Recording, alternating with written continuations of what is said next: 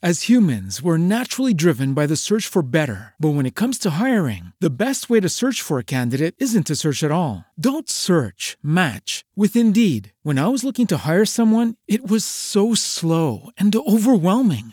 I wish I had used Indeed. If you need to hire, you need Indeed. Indeed is your matching and hiring platform with over 350 million global monthly visitors, according to Indeed data, and a matching engine that helps you find quality candidates fast. Ditch the busy work. Use Indeed for scheduling, screening, and messaging so you can connect with candidates faster. And Indeed doesn't just help you hire faster. 93% of employers agree Indeed delivers the highest quality matches compared to other job sites, according to a recent Indeed survey. And listeners of this show will get a $75 sponsored job credit to get your jobs more visibility at Indeed.com slash podcast. That's Indeed.com slash podcast. Terms and conditions apply.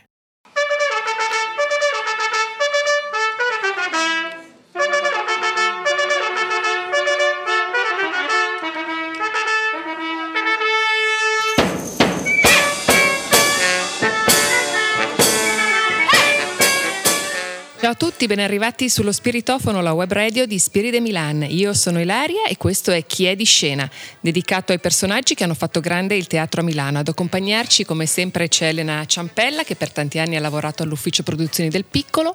Ciao Elena, ben arrivata. Ciao Ilaria e ciao a tutti. Rieccoci su Spiritofono per la nostra consueta chiacchierata sul teatro del lunedì. Diamo il benvenuto alla nostra ospite, la regista di prosa e opera Marina Bianchi. Ciao Marina, grazie mille per aver accettato il nostro invito. Ciao a tutte e a tutti, eh, sono molto felice di essere qua con voi. Per prima cosa ti vorrei fare la domanda che faccio un po' a tutti gli ospiti di questa trasmissione. Tu ti ricordi come e dove hai visto per la prima volta Strehler e qual è stata la prima impressione che hai avuto di lui? Eh, dunque, non sono sicurissima che fosse la prima volta, ma ho un'immagine di lui molto forte eh, dentro la platea del Teatro alla Scala, nel buio della sala, eh, alle primissime prove di Falstaff, che è la prima opera che ho seguito con lui, ero molto giovane, e, e ricordo questa uh, quest'uomo che eh, si infilava nelle poltrone, poi saltava su e si muoveva continuamente, ogni tanto usciva, rientrava, era continuamente in movimento, eh, accompagnato da qualcuno dei suoi collaboratori del piccolo di allora. E, e ho questo ricordo di una specie di, uh, di folletto, un uomo vestito di nero, con i capelli chiari, bianchi, anzi violacei. Violacei? sì. e, e, magro, eh, quindi è stata una, una esperienza molto forte eh, conoscerlo.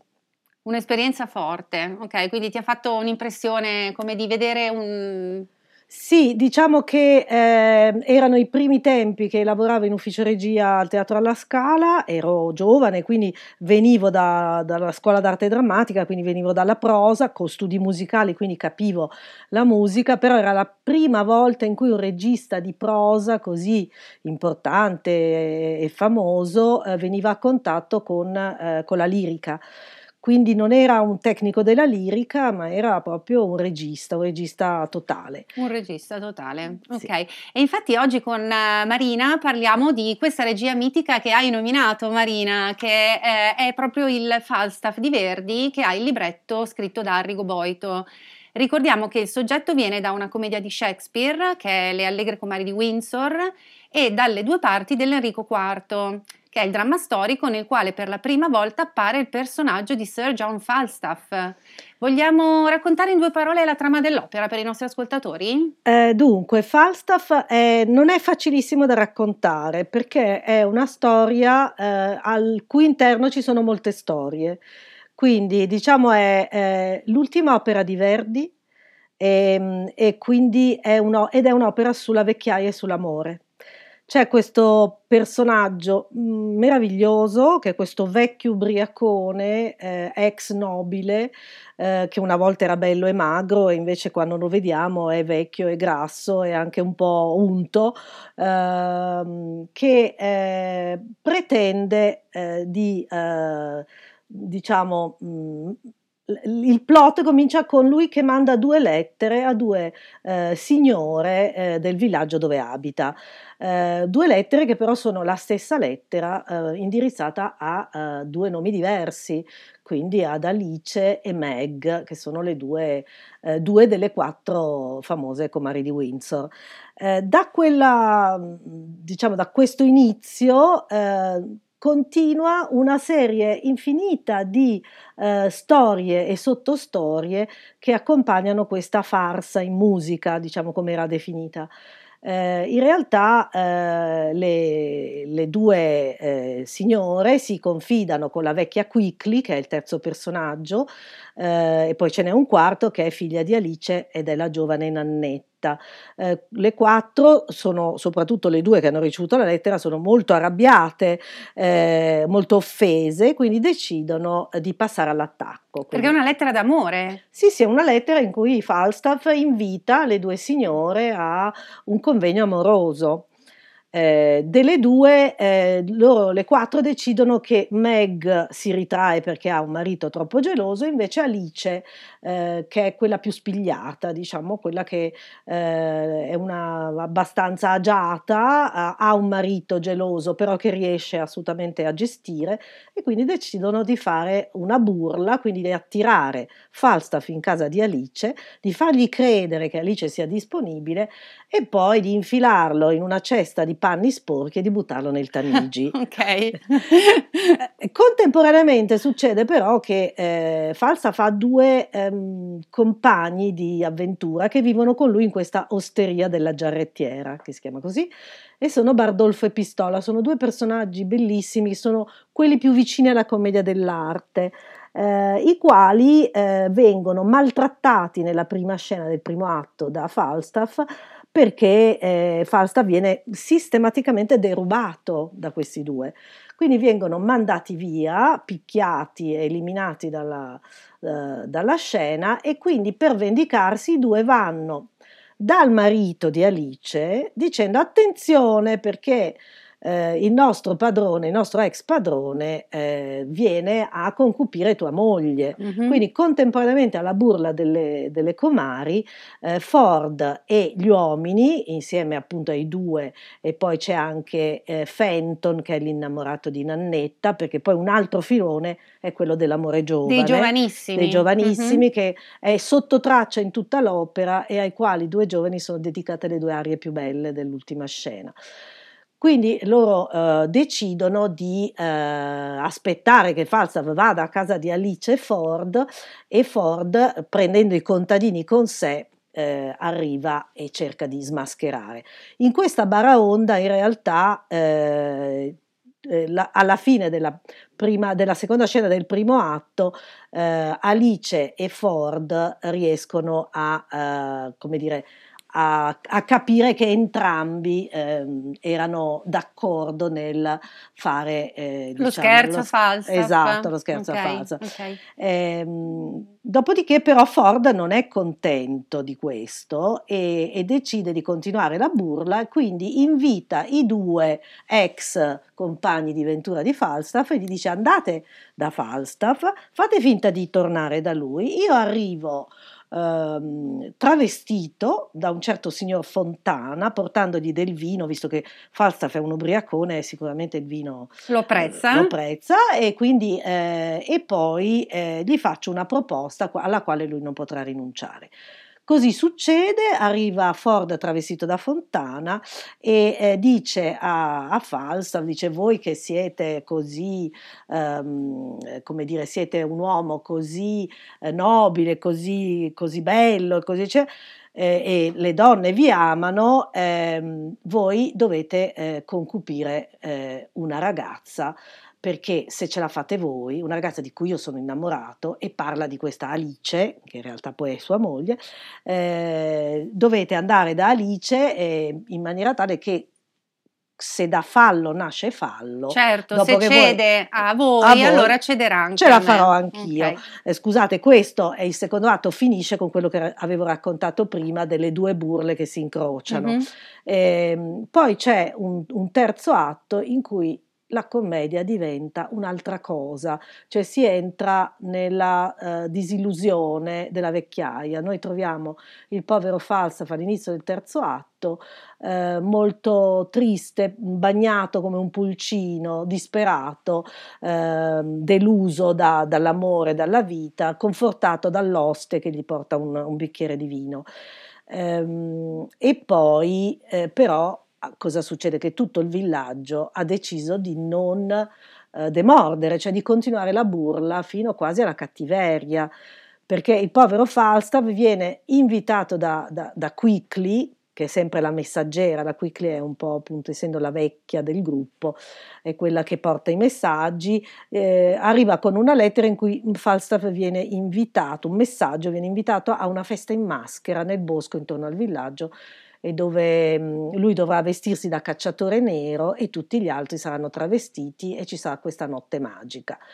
Eh, ovviamente Shakespeare è, mm, è fantastico nel, in queste notte, ma, notti magiche e diciamo questa notte rivela eh, poi tutti i caratteri eh, dei personaggi, per cui eh, ancora le donne si burlano di lui, lo terrorizzano, lo spaventano, poi arriva in realtà dopo le fate arrivano i diavoli e gli spiritelli cattivi eh, e il capo è eh, Bardolfo, eh, uno dei due gaglioffi che hanno sempre seguito Falstaff, che Falstaff riconosce a un certo punto come, ehm, come Bardolfo perché puzza di vino. eh, intanto la storia d'amore di Fenton e Nannetta è andata avanti e se succede che il padre di Nannetta, cioè il signor Ford, vorrebbe che lei sposasse il dottor Caius, che è un notabile, un vecchio, ricco, sì, insomma, per, per, sistemare la figlia. Esatto, lei invece è innamorata di Fenton e con la complicità della madre, a un certo punto vengono introdotti due coppie di sposi che nella serata magica eh, si sposeranno. Ovviamente Ford pensa di dare Nannetta in sposa a, a Caius, eh, in realtà Bardolfo si, tra, si, si traveste eh, da Nannetta e, e, poi arrivano gli, i veri due innamorati e Ford è costretto a sposare poi eh, entrambe le coppie. Eh, nelle, nel, tra le risate generali Falstaff si alza e dice e adesso diteci lo scornato chi è. Lo scornato chi è? E la questo, domandona. La domandona mm. e poi il fi- gran finale meraviglioso, tutto nel mondo è burla, che chiude l'ultima opera di Verdi e chiude questo Falstaff che si erge come un buffo giudice della natura umana. E infatti, eh, come dicevi tu Marina, questa è l'ultima opera scritta da Verdi ed è la sua unica opera buffa. Eh, che è stata considerata per tanti anni una farsetta. Però Strehler ci aveva visto un capolavoro che porta in sé importanti interrogativi sull'essere umano e l'aveva interpretata di conseguenza.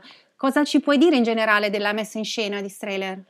Ma diciamo che Strehler ha visto in Falstaff qualcosa di molto di più e di diverso eh, di un vecchio laido ubriacone che andava a caccia delle ultime sue fiamme cioè ne ha fatto un personaggio, ha tirato fuori lo spirito nobile delle origini del personaggio, infatti gli ha poi affiancato un giovane paggio, c'era questa figura dolcissima di questo ragazzino che lo seguiva e nel finale ehm, giocava a dadi con lui. C'era questo finale bellissimo della prima scena del terzo atto dove lui abbacchiato eh, sotto una coperta per tutto bagnato eh, veniva, giocava a, a, dadi con questo ragazzino. E il ragazzino nella prima scena del primo atto dormiva nella, tra le botti della, eh, dell'osteria. dell'osteria. cioè era una figura eh, Falstaff era diventata veramente una figura completa di un uomo alla fine della vita che però ha un sorriso e una, diciamo anche una dolcezza nei confronti eh, dei giovani, eh, sia del paggio che dei due ragazzi che Strela aveva, aveva curato in maniera particolare, soprattutto lei, perché eh, le prove che facemmo, la ragazza che interpretava Nannetta era molto eh, carina, molto brava, il ragazzo che interpretava Fenton era, eh, non so se ungherese mi sembra, adesso non ricordo esattamente il nome, ma era, eh, probabilmente non era neanche tanto imbranato, il problema è che non capiva una parola di Ah, yeah. niente, per cui la comunicazione avveniva eh, a gesti e a imitazione. Ok. E invece con Nannetta Streller ha avuto un, un afflato e una, un- una relazione molto bella, come se, eh, come dire, il Verdi vecchio, il Falstaff vecchio e Streller, anche non più giovanissimo, avesse nei confronti di questa figura dell'amore, della giovinezza, un rapporto particolare. Parliamo della scenografia, Marina. Streller aveva scelto di ambientare Falstaff nella Bassa Padana. Ce la descrivi per gli ascoltatori che non, non hanno visto questo spettacolo?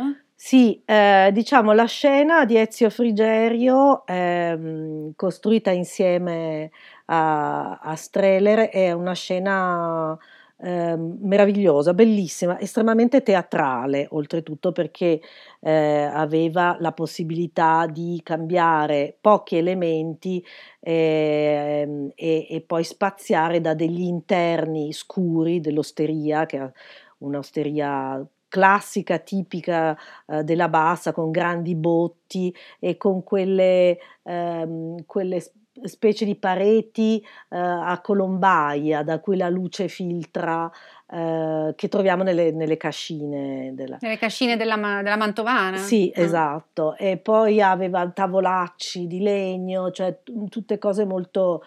Poi eh, nel- negli atti in cui invece eh, si era in esterno, seconda scena del primo atto, l'Aia, eh, si apriva in una meravigliosa luce.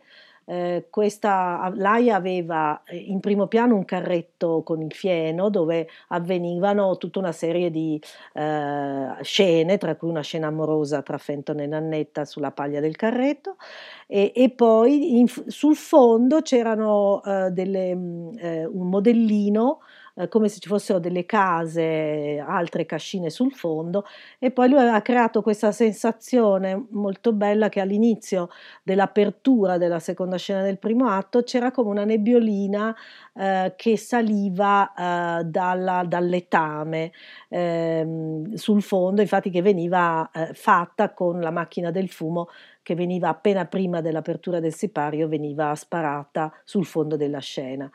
E poi la particolarità di quella scena era la luce, cioè la scena era tagliata perché c'era una parte a sinistra come una scala che veniva idealmente dagli appartamenti di Ford, che tagliava la scena a metà e la luce aveva una diagonale per cui metà della scena era completamente al buio e metà era tutta in luce. E tutto il rapporto fra il gruppo delle donne, quattro donne e i cinque uomini era giocato alternativamente col buio e con la luce. Eh, questa cosa è stata la prima volta che in teatro eh, qualcuno avesse messo al buio i cantanti, Ok. i quali avevano solo un taglio in primo piano, molto difficile, infatti noi abbiamo provato poi per settimane eh, anche con le luci, perché quel taglio era un taglio molto stretto e solo in alcuni momenti si veniva in avanti, il cantante veniva in avanti e quindi noi potevamo intravederlo e altri momenti nel famoso nonetto, perché c'è questo, questo pezzo nel finale del primo atto bellissimo, e sono tutte le nove voci che si intersecano, eh, in cui ah, alternativamente erano in luce gli uomini o le donne e gli altri sparivano nel buio. Poi la seconda scena, mm, poi si ritornava nell'osteria eh, e cambiava semplicemente l'ora, quindi la luce aveva una direzione diversa, era più calda perché eravamo diciamo verso Verso il pome- tramonto. Esatto, e poi dopo eravamo eh, in casa di, di Ford e di Alice e lì era proprio come l'interno mh, di una cascina che dava su un, un passaggio del fiume, che poteva essere un affluente del Tamigi, diciamo così, ideale, ed era un fiume, un canale de- della bassa dove appunto eh, alla fine eh, la- le donne eh, fanno buttare Falstaff. Il povero Falstaff. Il povero Falstaff. Ok, adesso Marina ascoltiamo il primo contributo musicale di questa puntata che è un duetto da quest'opera interpretato da Ambrogio Maestri e Stephanie Blythe eh, che sono rispettivamente nei panni di Falstaff e Mrs. Quickly. Lo sentiamo insieme.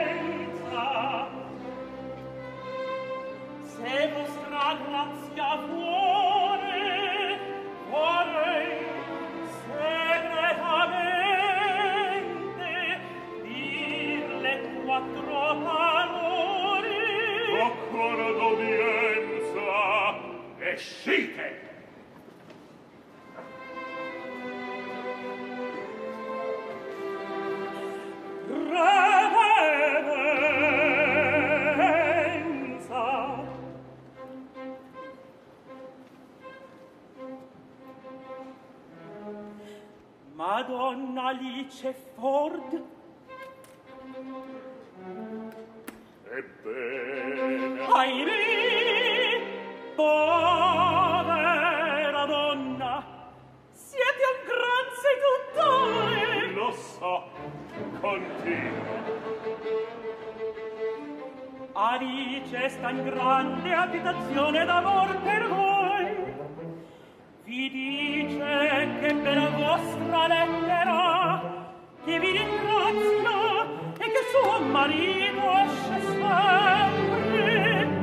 dalle due alle tre. Dalle due alle tre. Vostra grazia quell'ora potrà liberamente salire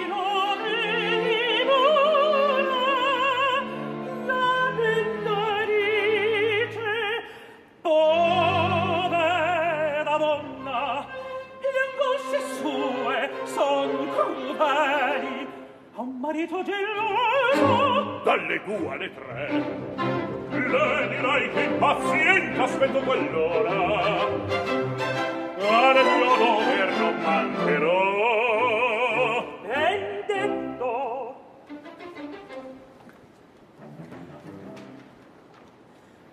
Ma c'è un'altra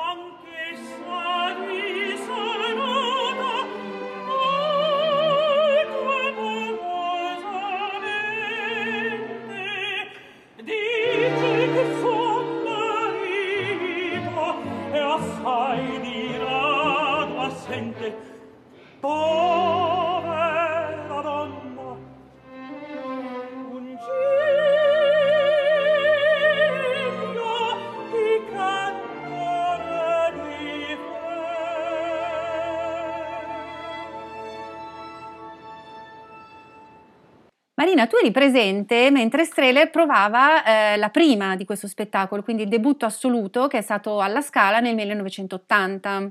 E ricordiamo che la prima edizione è stata diretta da Lorin Mazel e che poi lo spettacolo è stato ripreso più volte con la direzione d'orchestra di Riccardo Muti. E ci racconti sì. qualche aneddoto divertente sulle prove dello spettacolo, anche in occasione delle successive riprese? Eh, sì, eh, dunque c'è un episodio molto, mm, prima parlavo di questa eh, grande passione ehm, di Strehler per eh, la cantante che interpretava il personaggio di Nannetta, eh, quindi siamo nel primo atto, seconda scena, c'è questo mh, mm, carretto con, pieno di paglia e, e Nannetta invita Fenton a, mm, a fare l'amore sulla paglia diciamo così. Eh, Fenton arriva correndo e si getta eh, con un salto Tra le su- braccia tra le braccia. Esatto, e ovviamente eh, cosa succede? Che Strehler faceva sempre vedere, cioè moltissimi gesti che poi io negli anni ho ritrovato nelle, in tutte le opere di Strehler erano gesti suoi, cioè io li vedo, li riconosco perché proprio eh, era eh, un, un regista che mh, faceva vedere all'attore, non tutti i registi sono così, e provava su di sé i ritmi, le pause, la possibilità di dire la battuta, quindi mh, era un continuo lavoro che partiva da se stesso. Quindi a quel punto per provare questo grande abbraccio si è gettato sulla nannetta. Che era pure una bella figliola. sì, che era una bellissima ragazza e anche molto spiritosa, eh, per cui eh, non ha, non- non ha fatto, eh, si è anche abbastanza divertita, diciamo così. E questo episodio eh, poi finiva in un abbraccio eh, in cui Nannetta aveva delle lunghe trecce, però la cantante non aveva i capelli così lunghi e il tentativo era quello di usare il possibilmente meno possibile le parrucche e quindi i capelli degli artisti eh, e quindi quel- un giorno mi sono messa a intrecciare dei nastri eh, in fondo, sul fondo delle trecce di Nannetta in maniera tale che eh, lei potesse abbracciare con le trecce il suo, il suo amato e, e questa cosa poi è rimasta nello spettacolo. Ma cioè- quindi è stata un'idea tua? è stata un'idea mia Ah. che però è come dire è stata catturata dallo Che a spettacolo. lui è piaciuta un sacco, Sì. infatti l'ha tenuta. L'ha tenuta, Mm. sì, infatti. Poi un'altra- un altro episodio è stato quando eh, usava molto in quel periodo, e soprattutto Costreller è stato il primo a usarlo, dei tulli di boccascena, cioè una, una, una garza, un tulle che veniva messo proprio in boccascena eh, che dava la, la possibilità eh, di mandare in lontananza eh, quello che magari era troppo, eh, troppo visibile, troppo in primo, in primo piano, anche perché c'erano delle scene in cui i cantanti dovevano essere in primo piano stare molto davanti, quindi e succede che durante una prova, nella foga eh, di eh, andare dalla platea al palcoscenico, c'era una passerella allora che attraversava mh, come un ponte sopra l'orchestra, eh, per cui durante tutte le prove, eh, dopo la sala prove, diciamo quando si scendeva in palcoscenico, la passerella permetteva di andare avanti e indietro facilmente. Solo che in quel momento Strehler, eh, probabilmente accecato dalle sue stesse luci, perché le luci erano bianchissime e fortissime, si è infilato nel Eh! tulle di Boccascena e l'ha rotto. Ha squarciato il boccascena. Ha squarciato il tulle di Boccascena e dopodiché è stato ovviamente eh, rammendato, anche perché un tulle di Boccascena costa Un sacco di un sacco soldi, di soldi, eh. quindi non è che si poteva farne un altro. È stato rammendato e, e quindi per questa cosa, devo dire, è stata la prima volta che ho visto che c'è rimasto male, Mm. come una cosa che non si aspettava, forse veramente era talmente, era talmente felice di fare quest'opera, tanto felice che nelle prove in cui c'era presente il maestro Muti, eh, le prove che erano diventate a un certo punto prove con l'orchestra, quindi Muti dirigeva e dietro di lui, nel lungo corridoio della platea, io vedevo Strehler che faceva il verso a Muti, Uff. cioè dirigeva, Dirigeva anche lui. alle sue spalle e a un certo punto il maestro si è girato, l'ha guardato, ha detto vieni tu?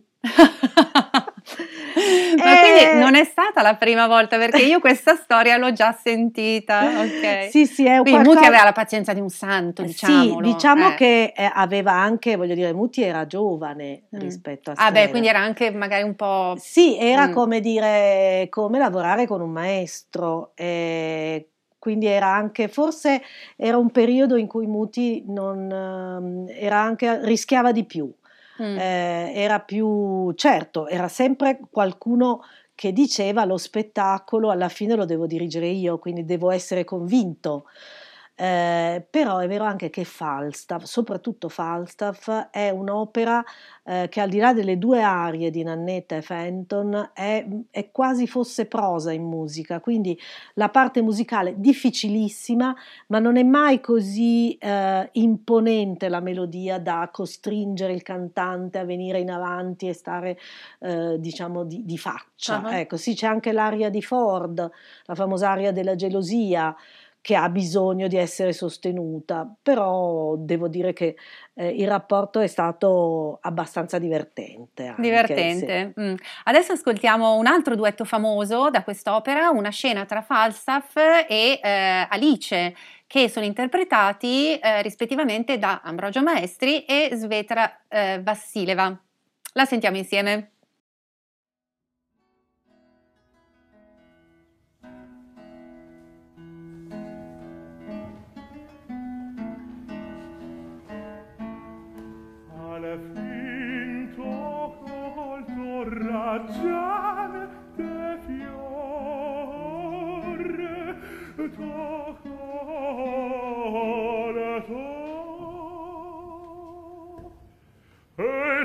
potrà morir felice avrà vissuto molto dopo quest'ora di beato amor mia bella Alice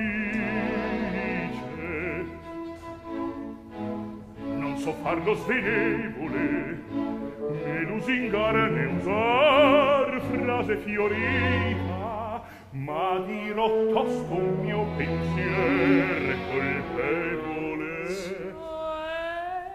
cioè, cioè vorrei che mastro Ford passasse a miglior vita perché lo chiedi saresti la mia lady e falsa il tuo lord. Povera lady in vero veni ad un re Immagino fregia del mio stemma.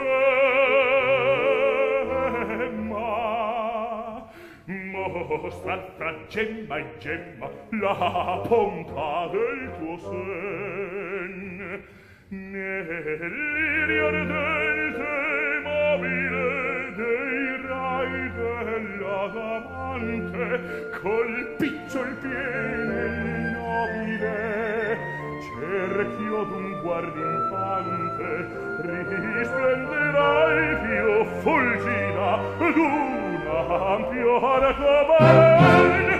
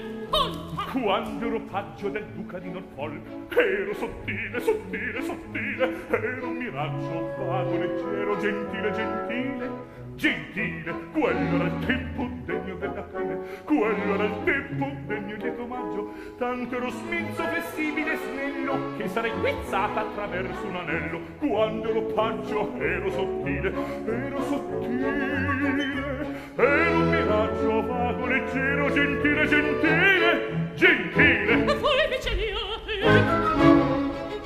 io seguo i vostri incanti e chiamiate? Chi? me. Lei me incrocia la sua faccia. Non tradimi giorni. Mi pare mille anni d'averti fra le braccia.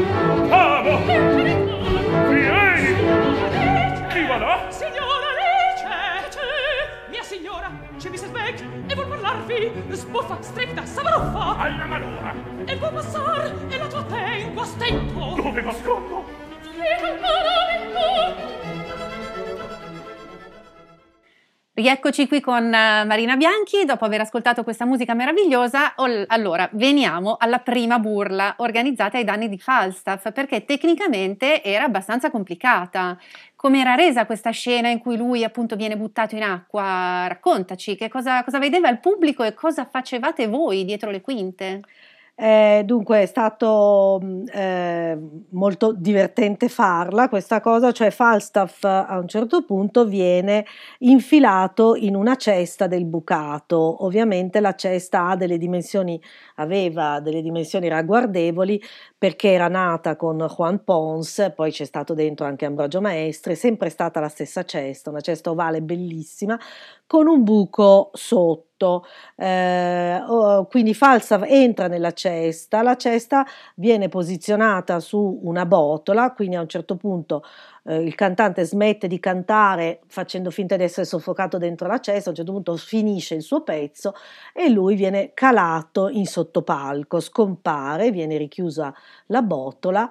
A quel punto lì eh, i, entrano quattro servi, eh, erano quattro mimi, che fanno finta che la cesta sia ancora molto pesante, che ci sia sempre dentro Falstaff, e eh, arrivano al parapetto della scena e idealmente appunto buttano a, di sotto eh, Falstaff. In realtà non buttano di sotto niente, eh, tranne alcuni, alcuna biancheria che era rimasta all'interno e sotto questo parapetto c- c'erano due attrezzisti, eh, di cui uno era veramente un attrezzista che alla Scala è stato un mito per anni, uno una, di forza bruta. Vogliamo nominarlo anche, Eh, sì, nome e cognome? eh, non, Non te lo eh, ricordi? No, in questo momento non mi, mi sfugge il nome, ma mi, mi verrà Bramante. Ecco, Bramante, Bramante, ok. un mito. Eh, e mh, eh, quindi eh, avevano due secchi d'acqua che contemporaneamente diciamo all'ideale caduta del corpo di Falstaff eh, l'acqua risaliva e veniva gettata in aria come se appunto fosse veramente caduto. Però non la gettavano in aria questi due maledetti. Si divertivano moltissimo con tutti quelli dalle quinte che aspettavano solo il finale del, eh, del secondo atto la gettavano in dentro quindi verso la scena e tutti i cantanti venivano inondati d'acqua, infatti c'erano delle urla che finivano la scena. che erano molto realistiche. molto realistiche, era molto divertente. Ok. E questo è un, un bellissimo ricordo. Ci sono anche, c'è anche una foto in un vecchio libro di sala eh, dove si vede esattamente il dietro la scena e i due attrezzisti pronti a, a tirare. Le due trasisi carogne Sì. che lanciavano l'acqua Che sui lanciavano l'acqua cantanti. sui cantanti. Ok, adesso Marina ascoltiamo un contributo audio che proviene dal famoso baritono Ambrogio Maestri che ha preso il testimone da Juan Pons per interpretare Falstaff in questa regia e anche in altre in giro per il mondo. Mm, Ambrogio Maestri pare che adesso sia il più grande Falstaff Certo. del, del- del mondo musicale contemporaneo. E ci ha mandato Ambrogio Maestri un ricordo di questo spettacolo. Sentiamolo insieme. Sono Maestri Ambrogio, io mi ricordo del primo Falstaff che ho fatto con Streller, non c'era Streller, era già morto, ma c'era la Marina Bianchi che è una grande persona, sia umanamente che professionalmente. Mi ha insegnato tutto, abbiamo fatto un anno di lavoro e mi ricordo sempre. Addirittura mi facevi imparare ad alzarmi perché io mi alzavo come una persona di 30 anni, non una persona anziana. E devo dire la verità che io quello che mi ha insegnato Marina me lo porto ancora adesso, dopo 300-350 recite, non so quante ne ho fatte, ecco. Lì veramente c'era la regia, c'era, e c'era il personaggio, c'era tutto pensato. Io credo e penso e sono sicuro che è il più bel Falstaff che io abbia mai fatto e, e quello che, che- perché il primo amore non si scorda mai, ma era troppo bello. Cioè era una bellezza per gli occhi e, e ho un ricordo meraviglioso, ho un ricordo veramente meraviglioso. E non so, non so che dire d'altro, io non l'ho conosciuto il, il maestro Streller, però doveva essere una persona eccezionale, una persona cruda, dura, ma vera, ecco. Adesso invece trovi dei- delle persone che non ti parlano mai in faccia, senti sempre le cose per sentito dire, capito? Poi te ne accorgi che non sono persone vere come lo era lui. Sono veramente contento di aver parlato di questa cosa, di aver ricordato una, una cosa bellissima della mia vita, ecco, perché il Falstaff fa parte della mia vita. Vi ringrazio molto di avermi contattato. Arrivederci. Strehler diceva di quest'opera: un'interpretazione totale del Falstaff di Verdi si presenta impossibile. Essa può significare soltanto una tensione morale e intellettuale necessaria per avvicinarsi a un'opera che continuamente ci oltrepassa, come del resto tutte le grandi opere dell'arte, musica o altro, poco importa. Come commenteresti questa frase di Strehler? Beh, diciamo che la, la grandezza di quest'opera è, è ehm, proprio il, il, tema umano, cioè ci sono dentro uh, gli elementi fondanti della nostra natura. C'è l'amore, che muove il mondo, eh, c'è la giovinezza e la vecchiaia, sono, c'è la furbizia e, il pragmatismo delle donne, la loro capacità di reagire, eh, c'è eh, il, l'ingenuità degli uomini, la paura di perdere, cioè ci sono all'interno eh, di, di, questa storia una serie di elementi, eh, c'è il rapporto con la natura, ehm, il vino ad esempio, il vino che passa attraverso, sì, Falstaff è un ubriacone, è vero, però il vino noi dobbiamo immaginare verdi, eh, dobbiamo immaginare quella terra grassa e dobbiamo immaginare il Lambrusco, che è un vino che, eh, come dire, allieta gli animi, rende tutto più leggero. Eh, quindi secondo me in questo senso eh, Streller diceva che era un'opera complessa, un'opera totale.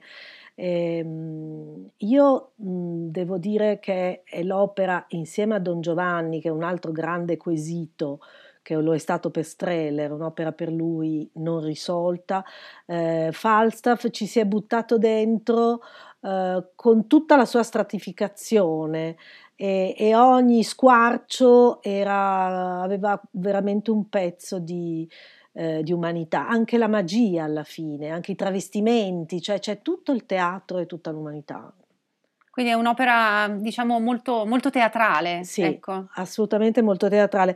C'è solo un episodio mh, così che mi piace raccontare perché fa parte di quando il teatro uh, aveva possibilità di tempi e di denaro che adesso non esistono più. Raccontacelo anche a noi. Eh, nel, nel, finale, la festa, ehm, diciamo in maschera, questa notte mascherata, eh, Streller e Frigerio l'avevano immaginata eh, in una laguna e quindi c'erano mh, mm, il, il palcoscenico della scala era suddiviso in ponti mobili, quindi venivano calati gli ultimi 3-4 ponti, eh, veniva eh, all'ultimo intervallo che durava 45-50 minuti, quindi un'eternità. Tanto, tantissimo. Tantissimo, eh. la gente a quel punto, eh, sì, diciamo che andare a teatro era un evento eh, per cui non, non interessava finire a luna di notte tutte, forse c'erano altri tipi di problemi. E, e poi veniva messa una plastica eh, che conteneva l'acqua che veniva buttata all'interno fino a formare un'enorme vasca attraverso dei bocchettoni, per cui c'erano i pompieri, c'era tutta un'organizzazione in palcoscenico, per cui l'acqua invadeva eh, più di metà del palco. Quindi mentre la gente aspettava, in quei 50 minuti dovevano aspettare che si riempisse questa specie di piscina. Esatto, okay. una piscina eh, con de- dei mezzi che allora erano ancora un po' diciamo rudimentali. Qual era il problema? Che eh, l'acqua sulla quale scivolavano le barche, eh, che erano barche eh, poi su rotaie, perché non è che andavano dove gli pareva, mm-hmm. ehm, dove poi il coro avrebbe dovuto cantare il grande finale, ehm, dalla platea non si vedeva perché l'acqua non, non, va in declivio. Eh certo. E quindi, quindi eh, lo vedevano dal, dalle, dai, palchi dai, palchi e dall'oggione, però esatto, dalla platea non vedevano Non nulla. si vedeva. E ovviamente gli spettacoli si fanno dalla platea perché mm. c'è il, il, punto di vista, è un punto centrale in platea, da cui fai anche le luci, eccetera.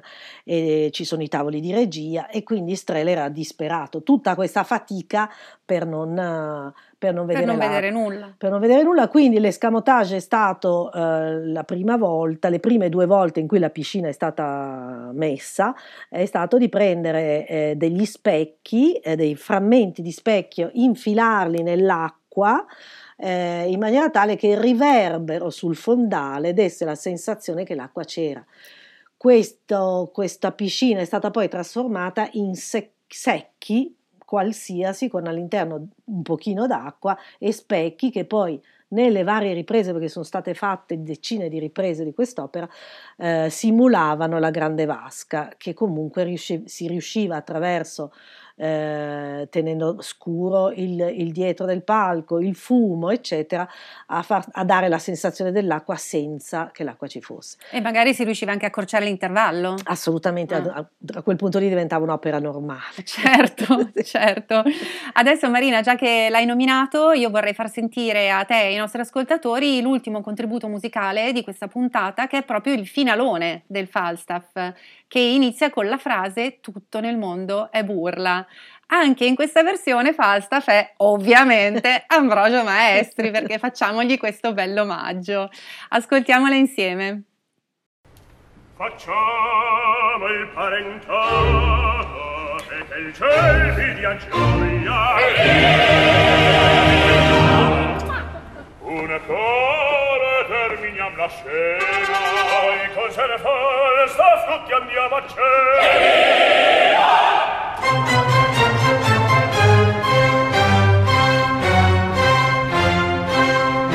Tutto nel mondo è burla l'uomo È nato burlone, burlone, burlone, tutto nel mondo è L'uomo è nato burlone, è nato burlone, burlone, burlone, tutto nel mondo è burlone, l'uomo è nato burlone, è nato burlone, burlone, burlone, tutto nel mondo.